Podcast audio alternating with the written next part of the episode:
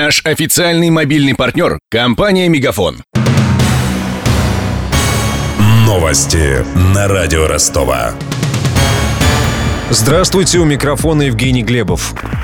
56% россиян не следят за курсом доллара. Таковы результаты опроса ВЦИОМ. Иногда интересуется курсом валюты треть граждан. Регулярно его проверяют 13% респондентов. Больше половины опрошенных предпочитают держать сбережения в рублях. Доля сбережений в долларах или евро составила 6%.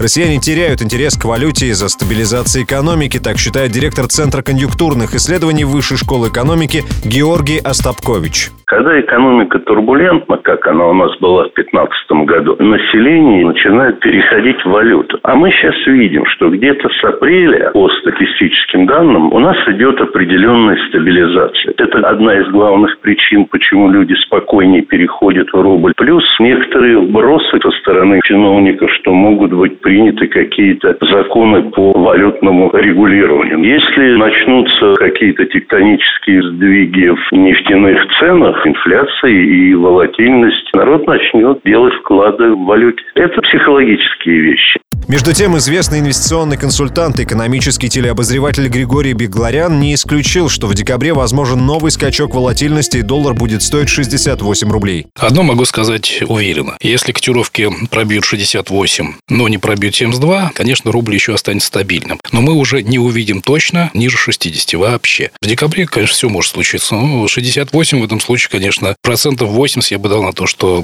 доскочим до этой цены.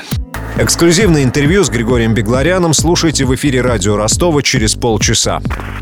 Бренд «Евросеть» может прекратить свое существование в новом году. Это произойдет, если совладельцы компании, сотовые операторы «Вымпелком» и «Мегафон» договорятся о разделении бизнеса. О возможном сценарии газете «Ведомости» рассказали источники, близкие к руководству операторов. Договоренность о разделении сети салонов и 15 миллиардов ее долгов нужно подписать до 24 декабря 2016 года. После того, как «Евросеть» разделят, сам бренд будет ликвидирован через год.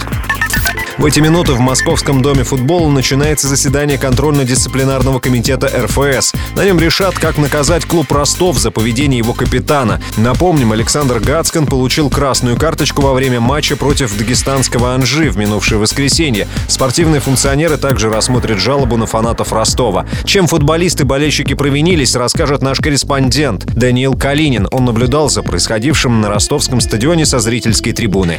Примерно в середине первого тайма почти весь южный сектор стадиона «Олимп-2» запел, если так можно выразиться, кавер на известную кричалку фанатов «Анжи». Только вместо слов поддержки ростовские «Ультрас» использовали ненормативную лексику. Фан-сектор гостей в долгу не остался, но к чести дагестанских болельщиков они ответили на выкрики хозяев без мата. После этого по стадиону прошло объявление, в котором диктор попросил следить за словами. «Ультрас» просьбу услышали и стали вести себя сдержанно. А тем временем на поле страсти кипели нешуточные. Капитан Ростова Александр Гацкан на 80-й минуте на скорости прямой ногой влетел в полузащитника «Анжи». Как потом стало ясно, Гацкан попал футболисту в голову. Игрока унесли на носилках, а капитан Ростова получил уже третью красную карточку в сезоне. После матча тренер «Желто-синих» Иван Данильянс рассказал журналистам, что Гацкан заходил в раздевалку соперников, чтобы извиниться.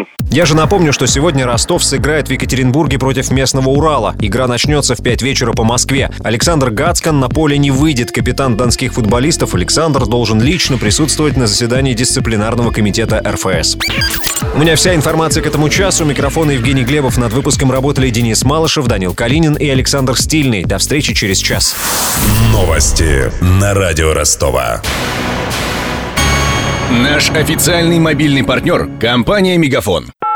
Сегодня вы не ответили на 3 сделки и пропустили 6 входящих клиентов. Пожалуйста, оставайтесь на связи, даже если вы покинули офис и даже если у вас нет офиса. Не упускайте свои бизнес-возможности. Подключите услугу «Виртуальная АТС» и получайте прибыль с каждым входящим. Мегафон. Бизнес по-настоящему. Подробнее на b2b.megafon.ru.